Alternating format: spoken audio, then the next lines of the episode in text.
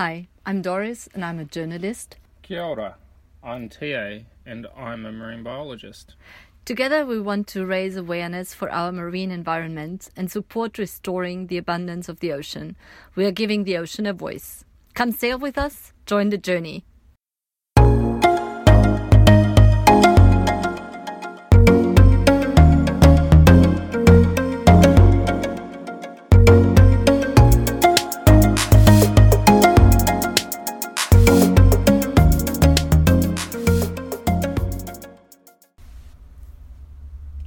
Hello, everyone. Good morning. Kia ora, and welcome to another episode of Nomad Ocean Project coming at you from the Bay of Plenty. And we have a really active and solution oriented topic. So, just like what I like, uh, about how you can actually help the ocean restore Yeah, so itself. So for the next ten minutes, um, we're gonna we're gonna have some conversations about what we can do for the ocean, uh, and different ways in which we can do do these things for the ocean, and most of all, we're going to talk about some of those practical solutions that you can just do just out of like by just going to the beach. I just love them. Do we start with them? Yeah, we can. Let's start. Please. Let's start with a few practical practical things just to help out the ocean. That's great. So- First, one of the first things that, that, that we've all started noticing and that has become very popular in terms of a growing awareness is for ocean plastic. So, one of the first things that you can do to help out the ocean is pick up the rubbish that's around you.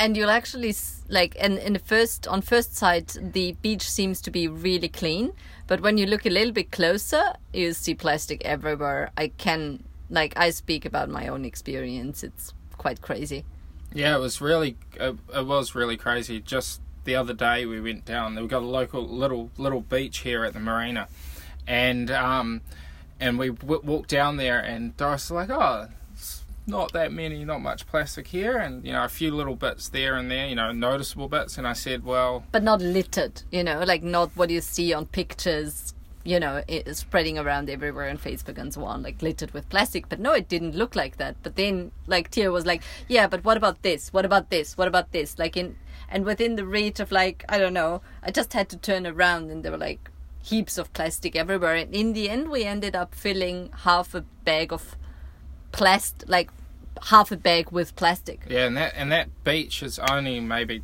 two hundred or hundred meters. yeah we we took the proof on video so you can watch it if you want yeah, so check it out at nomadocean.org. Uh, dot org. and so we've got an ocean channel there. Actually. I, I don't. If you haven't been to the to the to the website, you can go and actually um, go through. There's the ocean channels. There, there's podcasts. There's there's all sorts of great bits of information, as well as some of the other things um, that are kind of interesting us. Blog posts as well, or yeah, uh, just information. It's just it's like a marine one-stop shop for you know what. And we're growing, but we didn't want to promote our website at the moment, even though it's good if you take a look at it. But um, we wanted to promote how to clean the ocean, like how, how you can how you can contribute in a cleaner environment. Yes. to clean it, So so obviously picking up rubbish is, is always a good thing. The other good thing is taking photos. Taking photos of your marine space, your your coastlines, your marine environment over time is really beneficial. This is something that most people kind of overlook, but it's a great way of documenting change of, of coastlines. I mean, for instance, over the years we've seen our coastlines change but we don't really notice it because we're there we go there all the time and it's like incremental so it's a little bit by little bit. But if you take a lot of photos over that time and then you can take like a photo from five years ago and a photo from today and you're like man they're actually really different.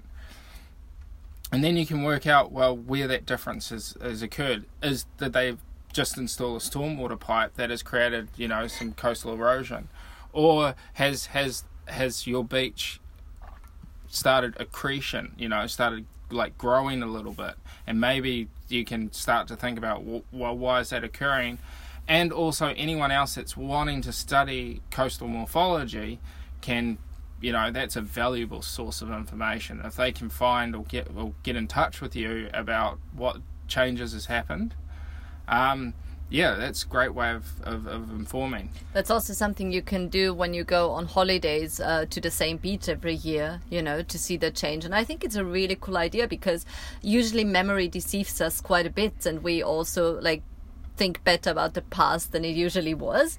But then you really see how it has changed and what the reality of the situation is.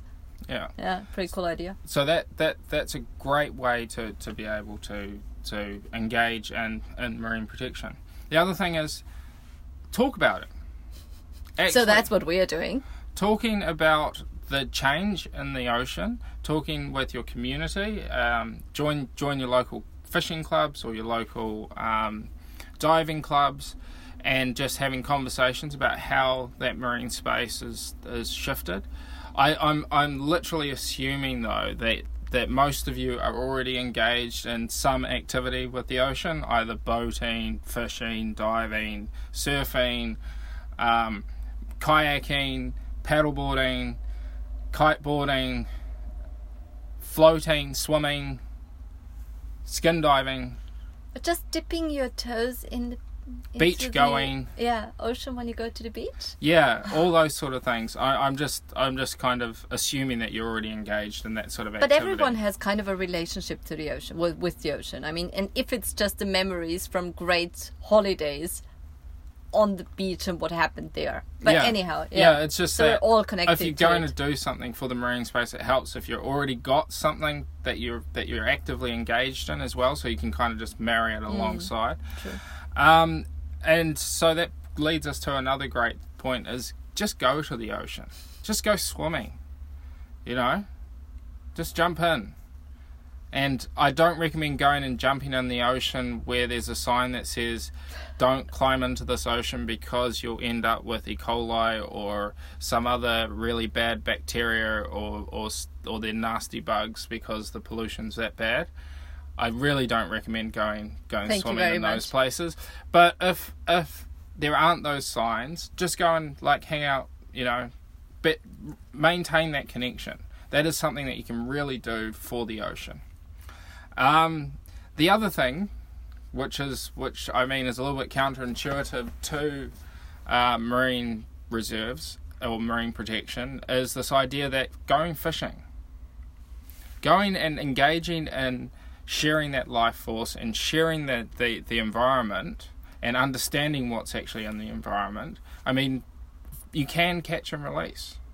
You can have a relationship without without necessarily killing the animals by but still maintaining that connection. I, I think it's really important that, that we recreationally have a have a relationship with the ocean. Mm if we don't, you know, whether it be surfing, mm. diving, whatever, like that list that I that I just that I just ran off, if we don't maintain those those activities and those connections, then what are we actually protecting? Yeah, it's just this big mass out there, and we don't have any relation to it, and we don't really know what it is all about. Yeah, true. So um, the next great thing is go do some science. Go and be a marine biologist. Become a marine biologist. I've fully recommend it. It's one of the most eye opening experiences of my entire life. Learning natural science, learning about how the world works, and, and, and I mean the natural world works, and and you know actually studying those really influential animals and creatures, and then studying the related animals and creatures that, that kind of are a little bit more obscure. I mean, everyone loves nudibranchs nudibranchs. Go look them up. They're, they're really cute. They're actually quite beautiful in an ugly way. Okay, we're gonna take a pic. Uh, we're gonna show a picture of them. Yeah, we, will put yeah. it, we'll put the nudibranch on the on this on this thing. But um, it would be better if you search for it in real life. Then, can you? Yeah, yeah, yeah. I mean, they're they're really popular. Mm. Girls love them. so, so going and studying uh, really helps you know, inform okay. you to inform the community of the importance of the marine space. The next thing that we that, that you can do for the marine environment, and because we're, we're itching towards ten, we are going to say set up a Facebook group. for your local, you know, your local community marine area. Set up a, a, a community group that is based around that space. Or if there's already an existing group in your larger area or whatsoever, you can also join it and actively participate in, in the conversation there. Yeah, and share your values. Share, share your pictures, share your experience. Yeah. Share what's important to you. And that and that's really what, what marine protection has, has got to be about. It's got to be about us as a community expressing values that, that show how connected we are to that marine space. So a great place to, to be able to engage in that conversation is obviously at nomadocean.org and on our Facebook group, Nomad Ocean, join the journey. We'd love to hear your perspective and um, yeah, we're glad to have you on board. Nomad Ocean. join the journey. Thanks for diving in and jumping on board. If you like what you heard, give us a hand and support us on our website nomadocean.org.